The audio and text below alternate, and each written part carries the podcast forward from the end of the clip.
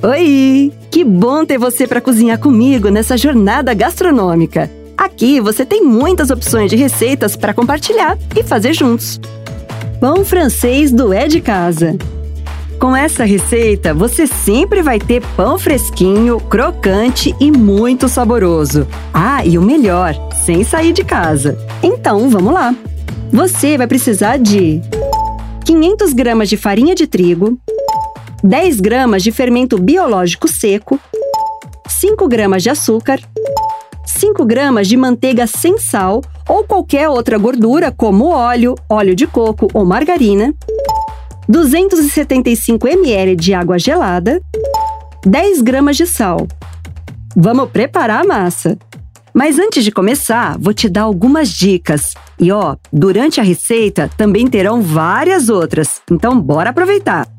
Quando for misturar os ingredientes, procura não misturar o sal junto com o fermento, porque isso dificulta a ação do fermento.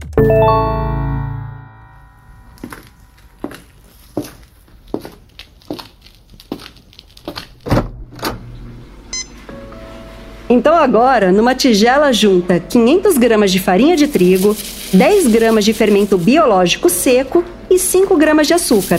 Aí, para misturar, vai colocando aos poucos 275 ml de água gelada. Agora, com as mãos mesmo ou uma batedeira, sova bem a massa até ficar lisa. Coloca 10 gramas de sal e vai misturando bem até não sentir mais os grãos. Então, por último, adiciona 5 gramas de manteiga sem sal e continua misturando até a massa ficar lisa e a manteiga bem incorporada. Faça uma bola com a massa e cubra com plástico filme. Deixa fermentar em temperatura ambiente por mais ou menos 40 minutos ou até dobrar de tamanho. Chegou a hora de trabalhar a massa, mas antes, separa uma forma retangular baixa e unta com um pouco de óleo. Leva a massa para uma bancada, mas não precisa enfarinhar a bancada, viu? Porque a massa está bem equilibrada e não vai grudar. Divide a massa no meio, pega uma parte e faz um rolinho com ela. Corta em quatro partes iguais, pega cada pedaço e com os dedos coloca todas as bordas para dentro, fazendo uma bolinha.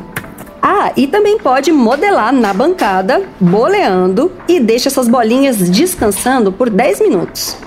Depois do descanso, pega cada bolinha e com um rolo ou com as mãos mesmo, estica a massa no formato oval na vertical.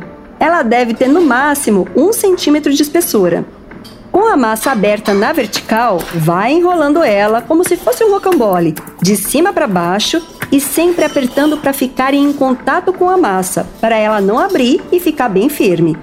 Por fim, pega cada pão e rola na bancada com as mãos, dando uma esticadinha na massa para deixar ela maior e mais próxima do tamanho de pão francês mesmo. Leva os pães para a forma com a dobra para baixo e cobre com um pano. Agora, deixa descansar por 40 minutos. E vamos para a finalização. Ah, e já liga o forno para pré-aquecer a 200 graus Celsius. E também coloca uma outra forma retangular com água fervente na grelha de baixo do seu forno para gerar o vapor. É isso que vai deixar seu pão bem crocante. Bisturi, faça um corte superficial em cada pãozinho, mas se não tiver, pode deixar sem corte. Isso porque o pão está cheio de ar e com a faca o ar vai todo embora e o pão vai murchar.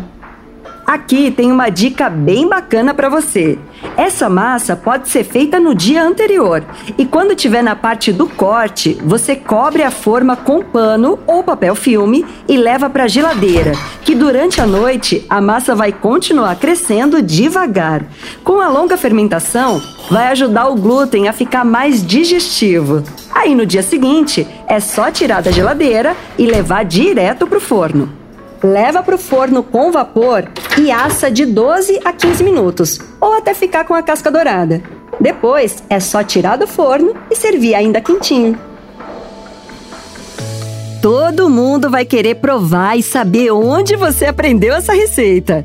E já sabe, né? Quando quiser aprender a cozinhar uma nova receita, é só vir até aqui. Até a próxima!